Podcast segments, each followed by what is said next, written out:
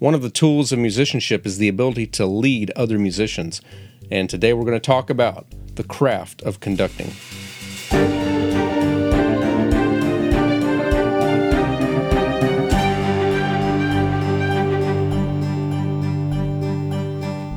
Hello and welcome everybody to episode 34 of the Musician Toolkit. My name is David Lane and it is great to be with you once again. Now, if you're new to the podcast, first of all, welcome. Thank you for checking out today's episode. I just want to say up front that uh, I am not a local podcast. I don't cover local events as kind of the theme of the podcast. The purpose of this podcast is about the tools of musicianship.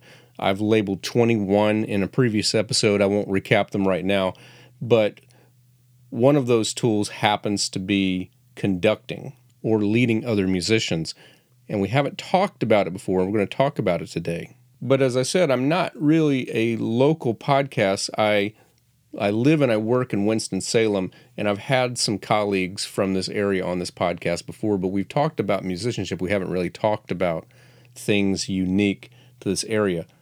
And uh, some of you listeners that have reached out to me, I know that you live in India, you live in Finland, you live in Ghana, so thank you for listening to this this podcast all over the world and showing an interest in improving your musicianship. Today we get to cover both of these bases though. We're going to talk about the craft of conducting, but we're also going to talk about my area, which is Winston-Salem, North Carolina. And the reason that we're doing that is because our local professional symphony, that is the Winston-Salem Symphony Orchestra, after a year of interim conductors recently voted on who was to be the new music director and conductor of the Winston-Salem Symphony. And her name is Michelle Merrill. And she has the honor of not only being the first female conductor of the Winston-Salem Symphony, but also the only woman to lead a professional orchestra in the Carolinas. Now, why this honor is being achieved in the year 2023 is probably a different subject for a different podcast episode. We won't get into that today. But better late than never. At any rate, I reached out to Michelle to be a guest on this podcast right after she was announced. And she and the Winston-Salem Symphony have graciously agreed to give her time to talk to me today because, first of all, I wanted to chat and give an introduction of what it's like to be a conductor. And we talk about some of the tools that you need. We talk about score study, rehearsal preparation. We also talk about some of the gestures and how it needs to fit the, the physicality of who you are as an individual. We talk about her time when she was the associate conductor of the Detroit Symphony, working with the esteemed maestro who doesn't actually like to be called maestro. He's that kind of person, but Leonard Slatkin. But we also talk about her vision with the Winston-Salem Symphony and how she plans to use her skills and experience over the next several years with the Winston-Salem community, and also what she's most excited about for the 2023 24 season. By the way, if you live in Winston-Salem or if you're thinking about making a trip to Winston-Salem, single tickets are now on sale at wssymphony.org. So if you're local, this interview is going to be a great way for you to get to know your new artistic director as a person. So I'm excited for that. But if you're not local and you don't plan on coming to Winston-Salem, this is also a great introduction to conducting as a craft and might help you if you're thinking about doing this either as part of what you do or as a career. So without further delay, here is my conversation with Michelle Merrill. So it's my pleasure today to be talking to Michelle Merrill, the latest conductor of the Winston-Salem Symphony Orchestra. Michelle, uh, thanks for joining me today and welcome to the Musician Toolkit. Yeah, thank you, David. Great to be here. Uh, so I want to start off before we get into anything about you know you, you, as a musician or what you're going to be doing with the symphony. So I want to talk about a few things that, uh, I know we have in common. Actually, it's one specific thing, and that is living in Jacksonville. So I am a graduate of JU. And, oh, really? Oh, wow. And I think I would imagine because I, I looked and I noticed that your husband is uh, it is or was the principal percussionist for principal percussionist there. I believe going into his 13th season, about to start in the fall. Okay. Uh, yes, we've been in Jacksonville. I, I, don't know about natives, but we've been living in Jacksonville for the past over a decade. Okay, so uh, well, our times don't overlap. Then I I, I left in '97, you know, but a lot of the people I know are still with the symphony. So uh, I was told uh, when I mentioned that you were coming on the podcast, my uh, friend and former teacher Tony Steve Oh, Tony's so wonderful, and he plays in my orchestra, uh, the Coastal Symphony of Georgia, my other orchestra right. that I have. That's about an hour north of Jacksonville. No, he's so wonderful, well, and my husband's name is Steve, so we always joke it's Tony Steve Merrill. Nice. So we can combine too. uh, he's a he's a past guest on my other podcast, Life in the Pit, and uh, you know, I'm hopefully not spoiling too much. He's going to be a future guest on this podcast at some oh, point. um, but I also I took percussion lessons for a semester with Ken Every. Oh, Ken's so wonderful too. Just yeah. a really dear friend of ours. He's actually no, I don't think he is this time, but we'll we'll go back and forth watching each other's cats when we're uh, right. out of town. We'll watch our cat. We'll watch his cat sometimes.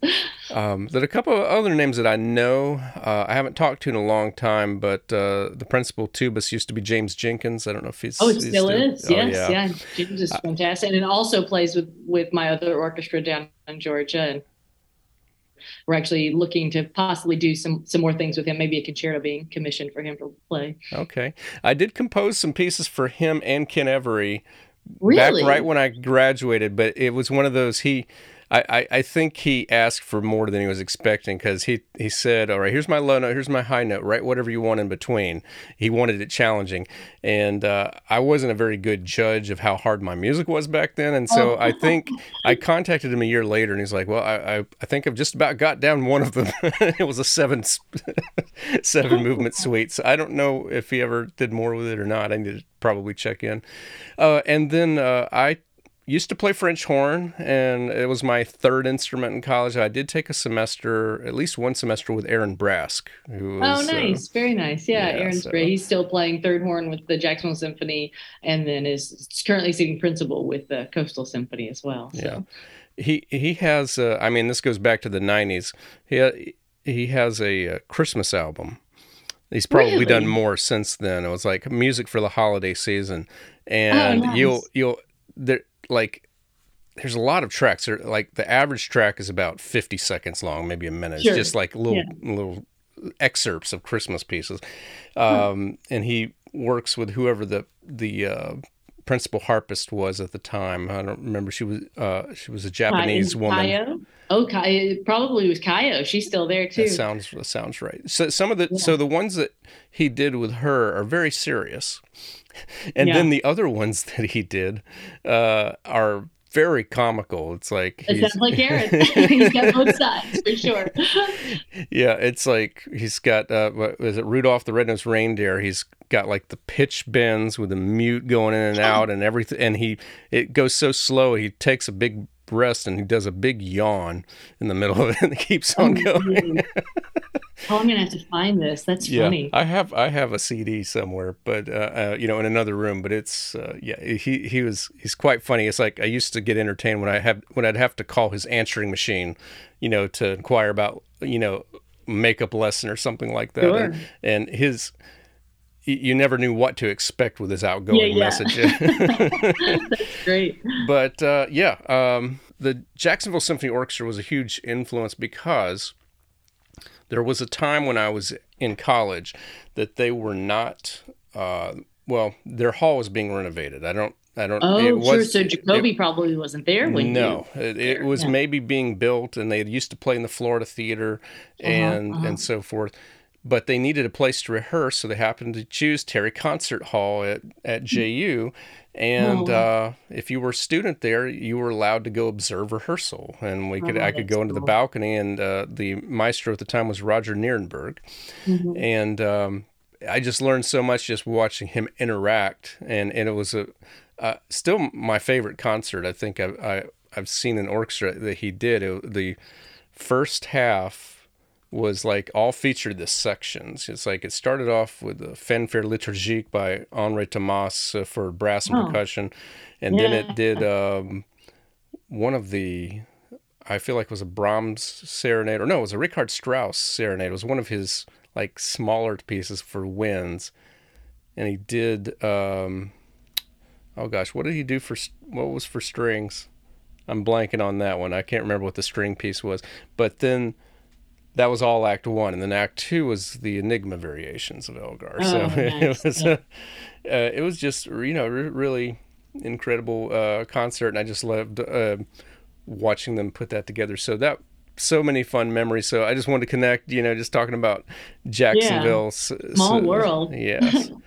um, I, am going to go a little non-linear. I'd like to talk a little bit about Leonard Slatkin, and this is a bit of serendipity, but uh, I just happen to be reading this book at the moment. So yes. this is Conducting Business, yep. Unveiling the Mystery Behind the Maestro, Leonard Slatkin. And now I notice he wrote this in 2012, so there's no chance that he's talking about you.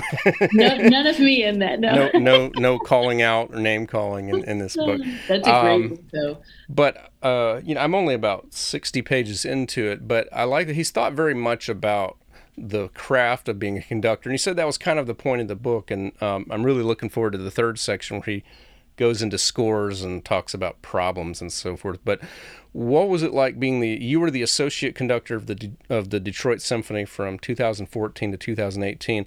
What did you learn about the about conducting specifically from Leonard? Oh, a huge amount, and not just about conducting, but also about just being a music director because he's just a storied and famed music director, having led St. Louis, also National, Detroit. Um, actually, I, I, guess I held the claim to fame of being his last assistant slash later associate mm-hmm. conductor that he's ever had because he's since retired from being a music director, although he's still doing lots of guest conducting. But with Leonard from the very beginning, and if you've ever seen, there's some comical pictures of the two of us when he's first interviewing me, you know, for a, a, Facebook post or something at the beginning of my tenure there, where he's very short and I'm very tall. Mm-hmm. And there's also some New Year's Eve where they we were on camera and they said, Oh, you can stand on a box. And he said, I'm not standing on a box. And so mm-hmm. these comical images of the differences in our stature. And I only say that to mention that I remember very specifically one time him talking about the gestures that a conductor uses. And he said, you know, it's it's fine to watch conductors and see what they're doing, but you should never try to copy anyone because we're all built so incredibly different. You know, you're tall, I'm short. Some people are wide, some people are thin, some people um, have masculine features, some people have feminine features. You should use what you have and figure out your style. And I just found that very poignant because if you are just trying to copy, say, Carlos Kleiber, you're never going to succeed because it will always be a copy and it will be a bad copy, most likely. But if you're toning into what you can do gesturally to create the soundscape, it might be a completely different gesture than what Leonard would do. You know, he can have hands out like this and it looks incredible. If I do that, it better be the most huge moment in the Strauss score or Mahler score for it to require that, or else I just look giant on the stage. And so I found that really telling that he was so focused on you know looking inward to what you are and your voice he also told talked to me about that because leonard's such a gifted speaker you can tell that in his book writing but also just to the audience he was never one to be stuffy at all mm-hmm. he actually refused to be called Maestro. He wanted everyone to call him Leonard. And I found that very telling as well. And he wanted to be able to communicate to the audience what the music was about, even if it was a new piece of music, um, even if it was something they might be familiar with but didn't know a particular story. And he would always tell me when I first came on in Detroit, I was doing a lot of education concerts. We had just gotten a grant to do uh, education webcast. And he said, whatever you do, if there's a script that you haven't written, make sure you still put it in your voice so that it is always authentically you and you're the one that's communicating rather than doing someone else's words. And that, among numerous other things, are the thing, the kind of the two main aspects, just gesturally conducting, making sure your physicality is really representing you and the music coming through you. And just as a person, making sure your voice is always being heard and you're not trying to do a, a copycat of something else. I'm glad you mentioned the height difference. You know, uh, I haven't met you in person yet, and um, and I, I, haven't met Leonard Slatkin in person either. But uh, one of the things when I took a conducting course, I was told, you know, one of the questions that a lot of people ask is, well, how how high should I hold the baton when I'm conducting?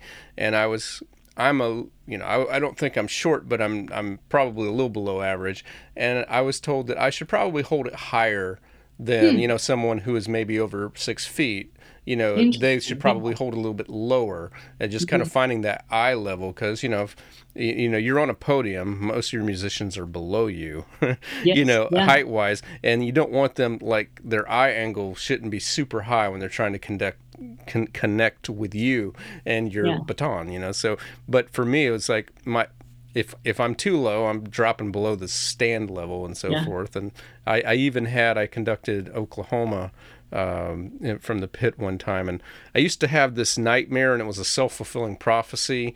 Uh, I guess uh, the I went down with the downbeat, and on it was you know Oklahoma has a bunch of two four, you know, so it's, oh, sure. it's all down yeah. up down up, and on the upbeat, the tip caught the bottom of the stand, and woo, it flew out. Flew. we yeah. had a very uh, we had a percussionist uh, that saw it all happen, and he without a blink he just handed over a drumstick, and I conducted the rest of that oh uh, scene gosh, with the drumstick, and yeah. then I was able to finally go get the baton. But that was yeah. uh, that was one of those things. Like I, yeah, be careful what you dream about because it could happen, good or bad. Yes, yeah, exactly, exactly. um, yeah, you know, funny thing about Leonard Slatkin is first time I saw a photo of him, it was on. I have a CD set of him doing all of the Ralph Vaughan Williams symphonies. And uh, mm. when I first saw his photo, I thought, doesn't look like a conductor. Looks more like a Baptist deacon. oh. you know, he, he you probably find his, that hilarious. Yeah, it's like his, it was. It was just the type of suit he was wearing, and you know, I guess sure. his hair and, and all that. And it was just, it, it, he just kind of looked look that part. But uh, you know, you can tell by listening. Obviously, he's a fine musician. But I, I would recommend, by the way, anybody interested in conducting.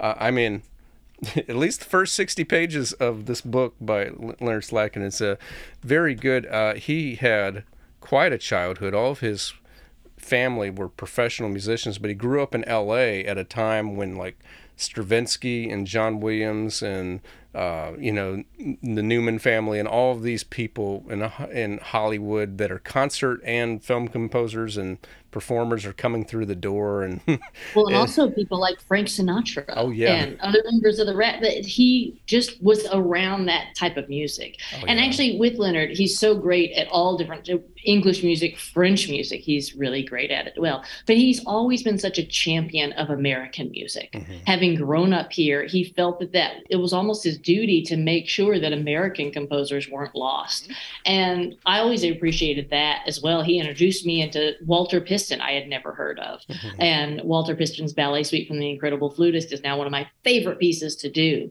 But aside from that, he's got a really brilliant mind for programming. And it, I remember one concert, he was doing a bop transcriptions on the first half.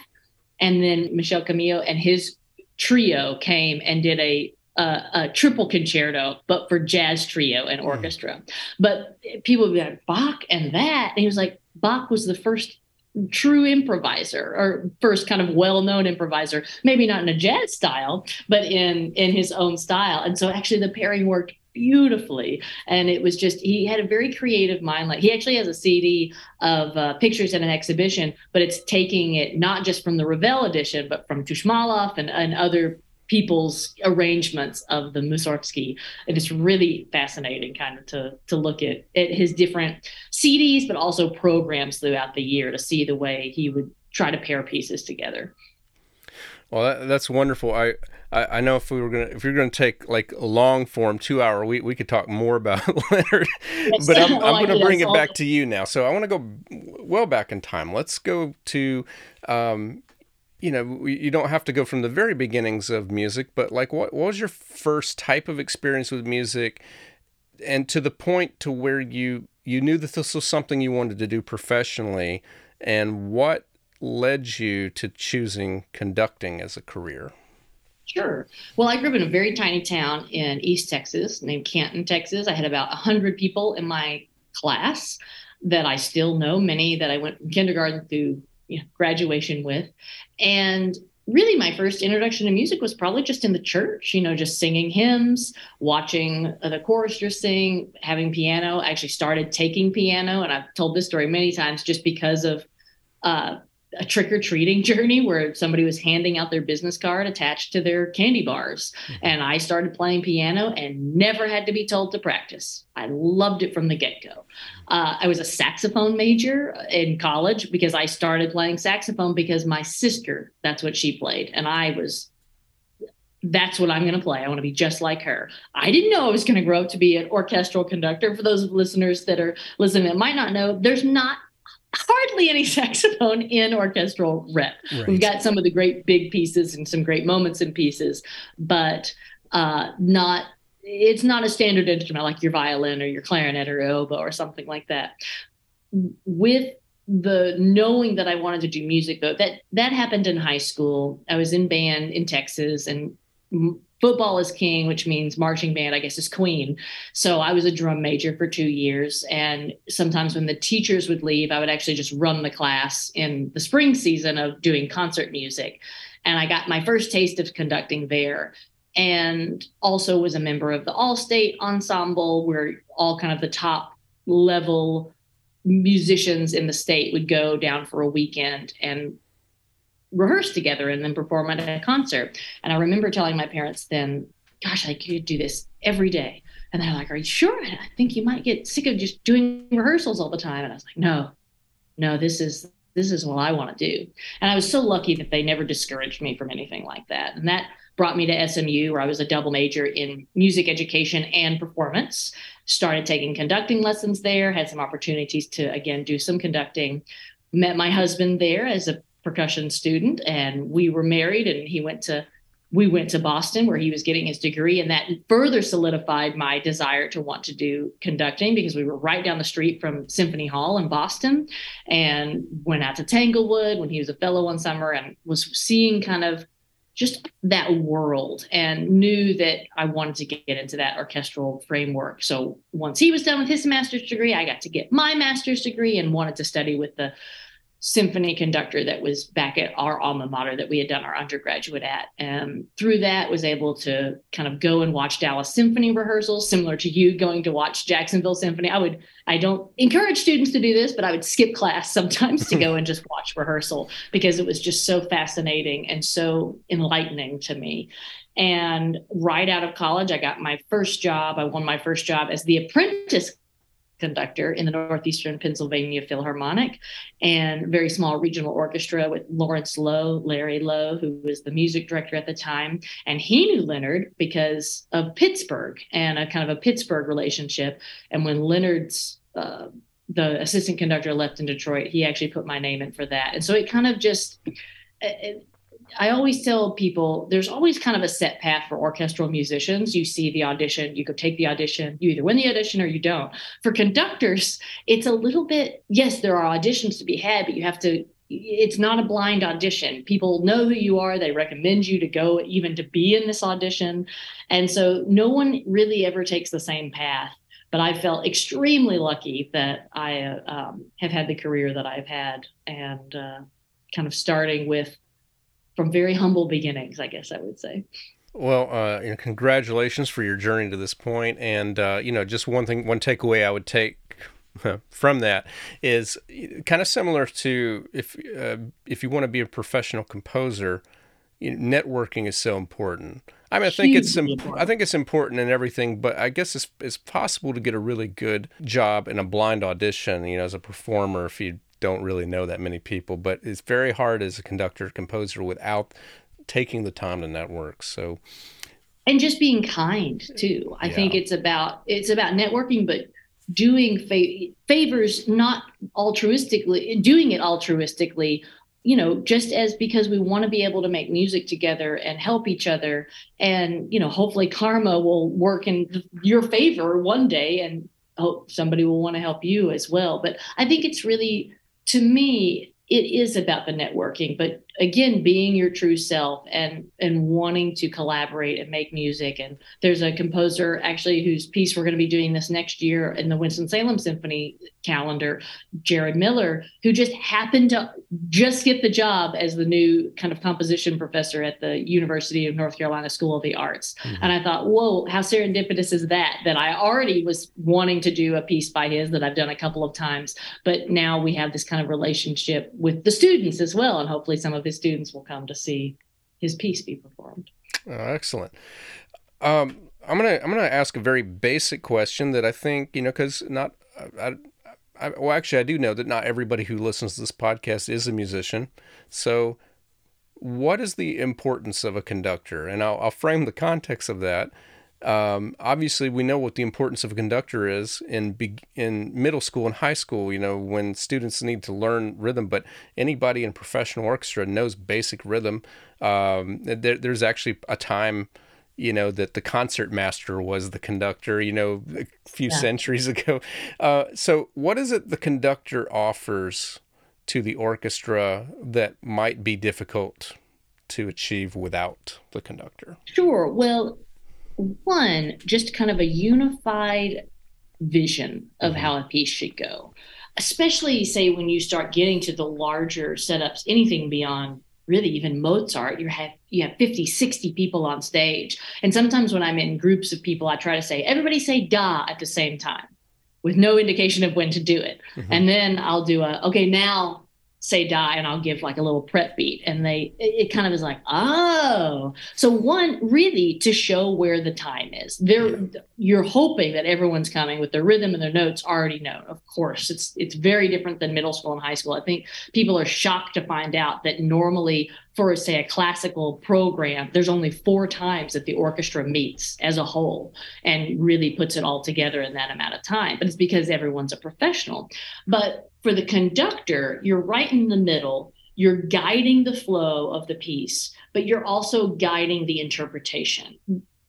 80%, maybe even as much as 90% of my job is spent in a room alone with the music, poring over the score, which has everyone's parts in it, so that I can see how things fit together. So I can think about parts that I would like to come out, or I think the composer wants to highlight, say, the viola section here, or maybe that tiny little clarinet two note that needs to come out and those are things that i'm things that i'm working in rehearsal to bring out in the music uh, it's also sometimes about the violins can't hear the percussion and maybe they don't even know that they have a part together and just pointing that out so that they can listen back and hear that. Or hey let's take that moment one more time in the brass just so we can work on kind of the unified sound and the balance.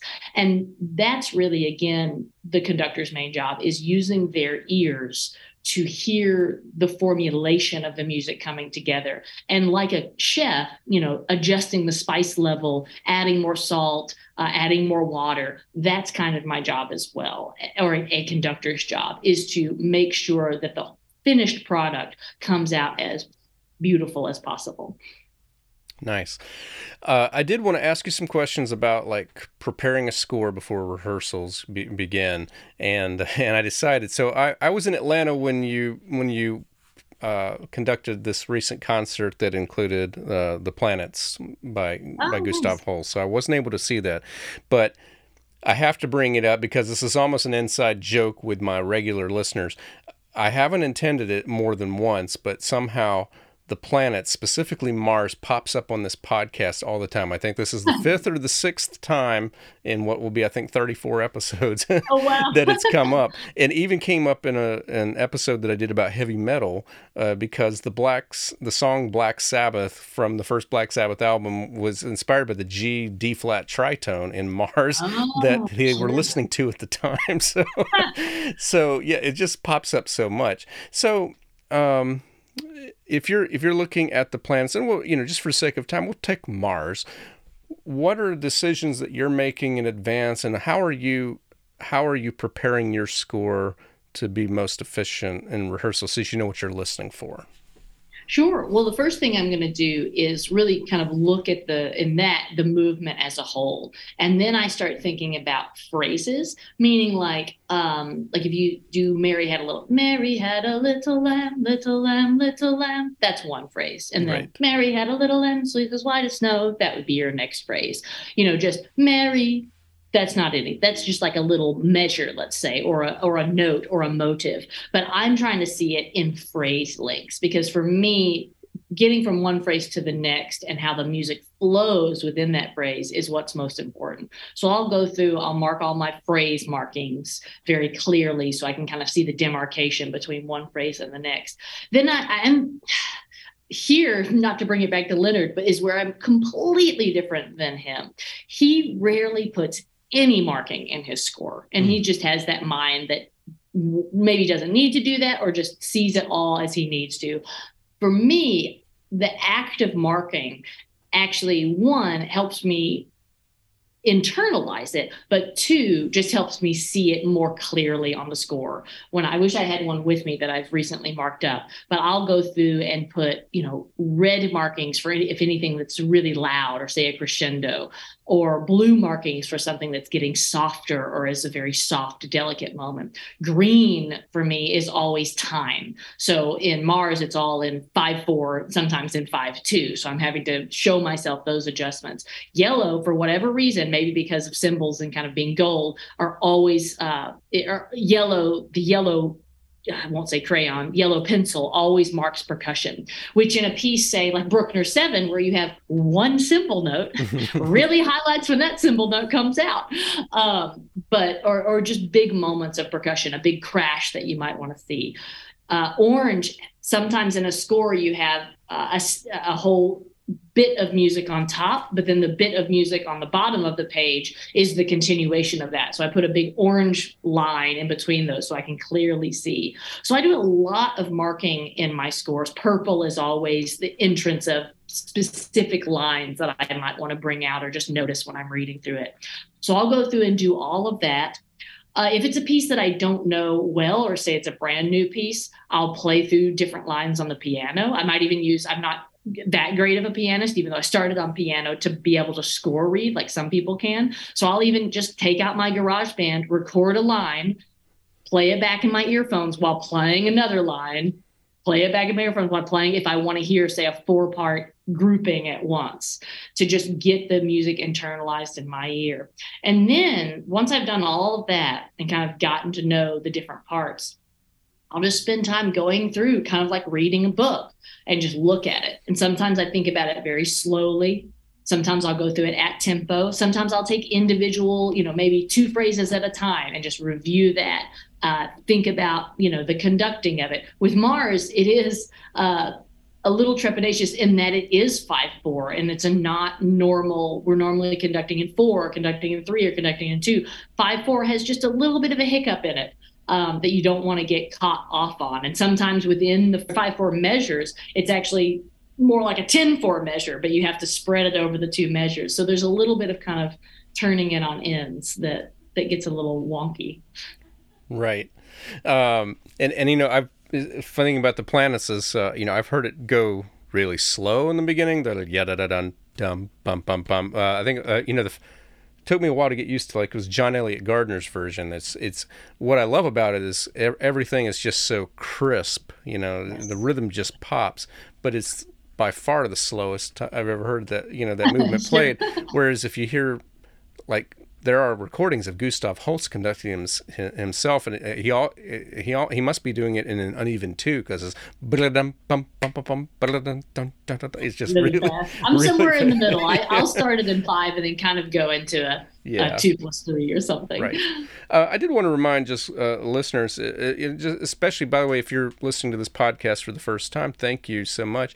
Uh, I would if you if you are interested in conducting, I would go back to listen to uh, it was episode 16 that came out on April 10th called "The Benefits of Score Study," and that's where we talked. Uh, one of the things we talked about is what a score looks like. You know, when you're looking at an orchestral score, and you know just where the woodwinds are and the brass. So, you know, uh, we, rather than repeat that here, I would just say go go to there for those kind of details.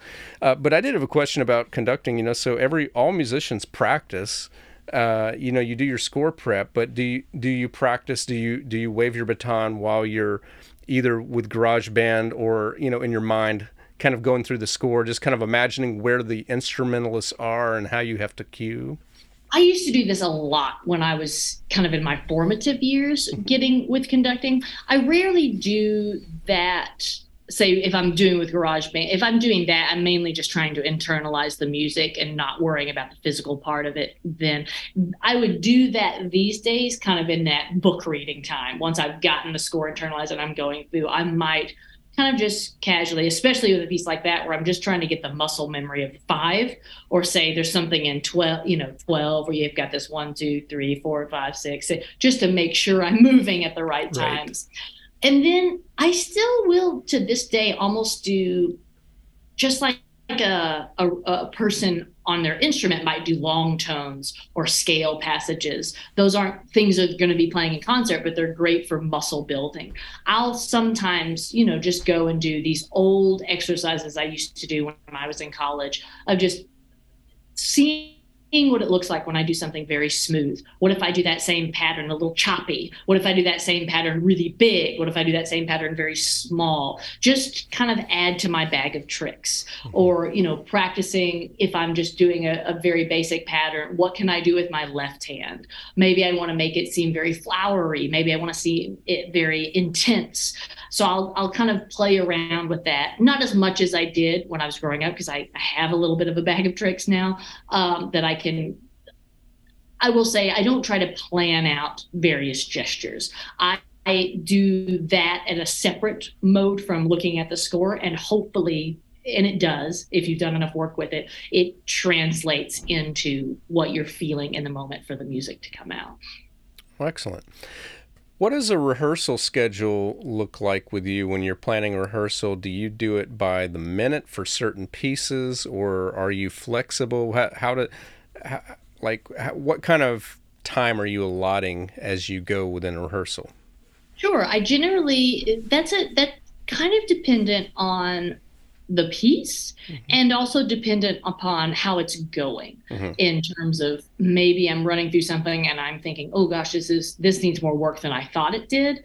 Then I might come back to the next rehearsal with a very specific it, at this time I have to move on to this. At this time I have to move on to this. That's actually happened back in May when I was doing my audition week with the Winston-Salem Symphony, partly because we were, yes, doing Holst the Planets, but that, which is normally the big piece, was on the first half of the program. Yeah. and on the second half of the program was William Walton's Belshazzar's Feast, which is another huge piece, but one that's not well known. And it also involves chorus, a baritone soloist. And so we started out actually with the Walton. And I, I like to do kind of a full run. I generally do this with symphonies too. Try to get just everyone's kind of figuring it out. They're getting used to me. I'm getting used to them. We're getting used to the piece. We want to get big picture. And through that, I didn't get nearly as much done in that first rehearsal. And so I went back and thought, I gotta, I gotta piecemeal this much more tight. And a lot of times, and even with you know the berlin philharmonic you don't necessarily get done what you want to get done in the time there's always going to be things that no conductor ever says like i got it perfect you know? And and that's not even what music is about. Music is alive. It's always doing these different things. So i would definitely say sometimes i schedule myself by the minute because i know there's particular things i need to get to.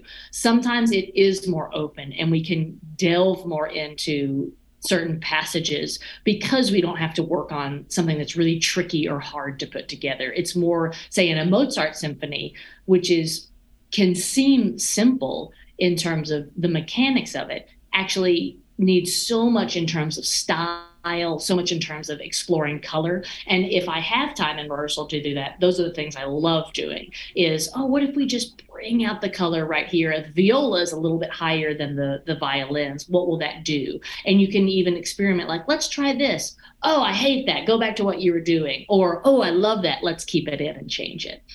So it's a, it's yes and no. I love to be flexible. Yeah. Sometimes for time's sake, say I just did a concert with the North Carolina Symphony for their Summerfest series this past June, and we had one rehearsal to get through a mountain of music. And in a situation like that, I also kind of time out things of gotta gotta cut your losses and go. Not that not that they were sounding bad. It's just you have to be able to move on to the next thing and not delve into, oh, I'd love to be able to work on the nuance of that one little measure. Those are things that you have to to leave when you when you're scrapped for time. Right. When I've worked with theater casts before, um, it, they, they they used to kind of have fun with me because I would send out schedules that will say seven o'clock, seven o'clock warm up, seven o oh five this piece, and then it would say something like seven twenty two. We're gonna go on to the next piece. It was it was very meticulous. It was like I, I, I had everything kind of timed out, and then I was like, okay, I tell you, what, I'm just gonna round up to the f- next five or or zero, sure. and and so now I, I don't do that anymore. You know, it, but it will sometimes instead of saying seven thirty, it'll say seven thirty five, you know, or something like that. But well, see, I, um, the musicians would never see that. That's always just for me. If I'm right. timing out things, it's only right. for my benefit to see. Yeah. But I know that there was people in the audience that noticed I had a little thing, and they were like, "We noticed you kept checking the time." And I was like, "Oh, we had a lot to get through. I was yeah. making sure we were on schedule."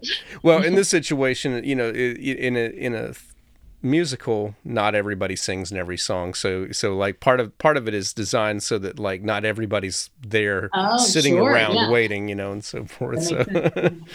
but yeah I did appreciate that aspect of it. Yeah but if you're doing if you're doing Holst and you're doing Walton everybody's there all the time playing all the time so. yes. yeah Walton it was it was such a bombastic setup. The stage was huge. There's two brass bands on the side that are these mm-hmm like left and right brass bands that come in at big moments. We had so many people on stage. It was really kind of thrilling. I do have to ask, how did you do the fade out in Neptune with the chorus? I've heard sometimes that there's a door open and you just close the door. yeah, so we actually we experimented. We had, I had the singer stay one night a little later so we could just practice this and see different points. What we ended up doing for this, I originally wanted them to go down the stairs, but you could hear their footsteps. And mm-hmm. it was kind of because they were having to go downstairs, it was affecting the quality of voice. So we did end up having the door open, it would gradually shut. And then I had them turn around and then they kind of cupped their voices while going while kind of bending over. So it just very magically faded away. Nice. other times where i've done this if it's possible if it's possible and there's just a long hallway i've just had the singers walk away and I'll, and not have any shoes on like wear socks or something. So you can't see it and it's just a magical kind of fade away. But it's that's that's always fun to experiment with in the different halls is how you do the the neptune moment Nice. Uh, I mean, there's so many things we can talk about. For for the sake of time, I want to leave time for you to talk about. Um, you know, being the conductor for the Winston Salem Symphony. I think I mentioned it. But you're, uh, I believe you were, you're the first woman to to hold this post, and so congratulations on that.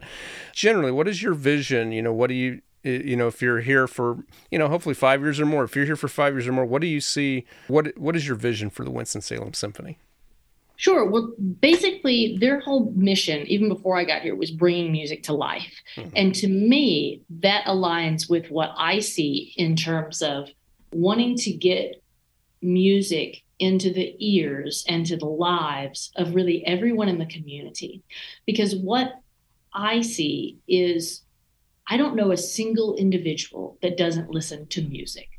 And I'm not saying classical music, I mean music. Mm-hmm. But music is this universal language. And I think people think they don't like classical music. They might be like, oh, that's not, I don't like that type of music. But they don't realize that it's all around them commercials, films. I've been using this just because it was a recent uh, show Succession is full of references to Beethoven, references to Mozart in the score. It's string quartets, it's piano. There is so much classically embedded music into the general popular world. And I think once people realize that and hear it in that context, they can be ignited to want to hear more. Even Mars, even the planets, as you mentioned, is so aligned with Star Wars. Mars could be Darth Vader. Neptune's like Yoda. Mm-hmm. Uh, uh, uh, Uranus is like Han Solo, you know, the magician, the prankster. Yeah. There are so many things that are related back to these classical masterpieces.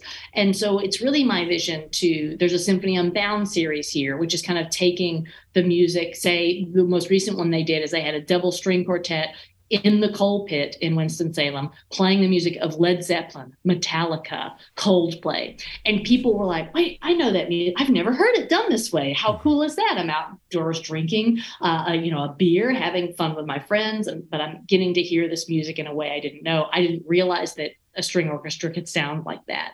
And it's like, yes. And not only that, but why don't you come check out Leonard Bernstein's, you know, symphonic dances from West Side Story? And you're going to get to hear lots of jazz influence. We have, uh, Edgar Meyer coming this year. He's going to do his concerto for bass.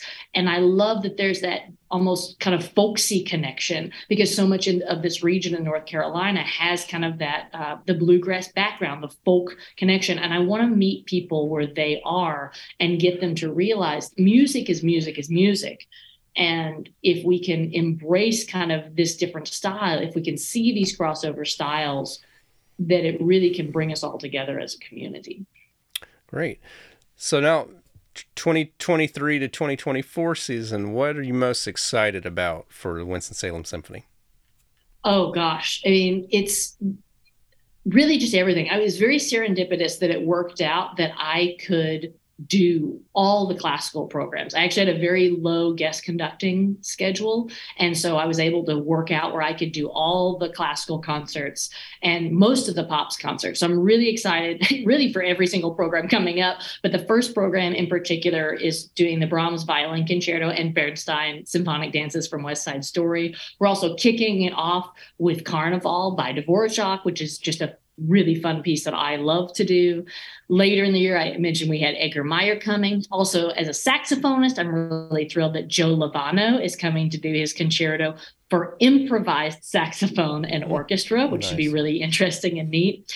And then later in the year, we're doing Scheherazade along with Matthew Aucoin's suite from his opera Eurydice, which was something that was just premiered at the Met and Winston-Salem Symphony was a co-commissioner in that project, so we're getting to bring it here.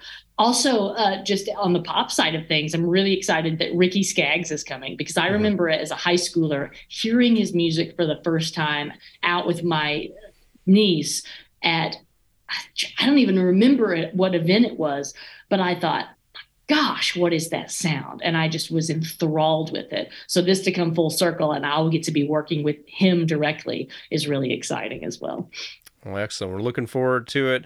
Uh, and I'm I'm not a season holder, so I don't get to every concert, but I know I'll make at least one or two, and looking forward to uh, to hearing the work. Uh, last question is: Where can people uh, find out more about you or follow you if they choose to? Sure, I'm on Facebook, just my name, but you can also go to my website, just michellemerrill.com or michelle-merrill.com. And that has links to all my socials with Facebook, Facebook and Instagram. Instagram's really more kind of the personal side of my life and pictures. So you'll see some pictures of my two young children and my husband and I, and we love to do some hiking and and that's one thing that's really exciting about this area too is lots of great hiking in north carolina. Yes yes. Uh, and um, you know so just also for if you live local if you're to this area or you're going to be in winston-salem uh, single tickets are are now available as of august 1st so you know go go on and check that out and uh, and I don't know if season tickets are, are closed, but you know, go ahead, go ahead and go to the website, see what's available. But you can definitely get single tickets for sure. Uh, so good luck with uh, well, not just next year, but with your tenure here uh, with the Winston Salem Symphony. We're glad that you're with us. Yeah, thank you so much, David. Thank you for having me on the podcast. Thank you. And that's going to wrap up episode number 34. Once again, if you would like to see Michelle Merrill conduct in person and come to my area, go check out wssymphony.org where you can find single tickets.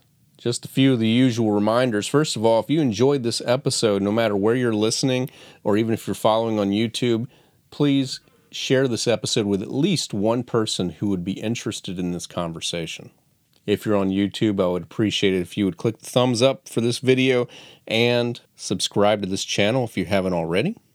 If you've been enjoying this podcast and you're on Apple Podcasts or Spotify, we would love it if you would leave a five star rating and review. And if you have a private studio of any kind, whether it's for music or whether it's for yoga or martial arts or really anything where it's you having a one on one relationship with a client or even working in small groups, you owe it to yourself to check out the Fons app, which you can get a free trial by clicking the link in my show notes. You'll find all the ways that they can help you save time in your admin work with your scheduling and with your billing. Once again, that's going to do it for episode number 34. Thank you so much for listening, and I'll be back with you again next week.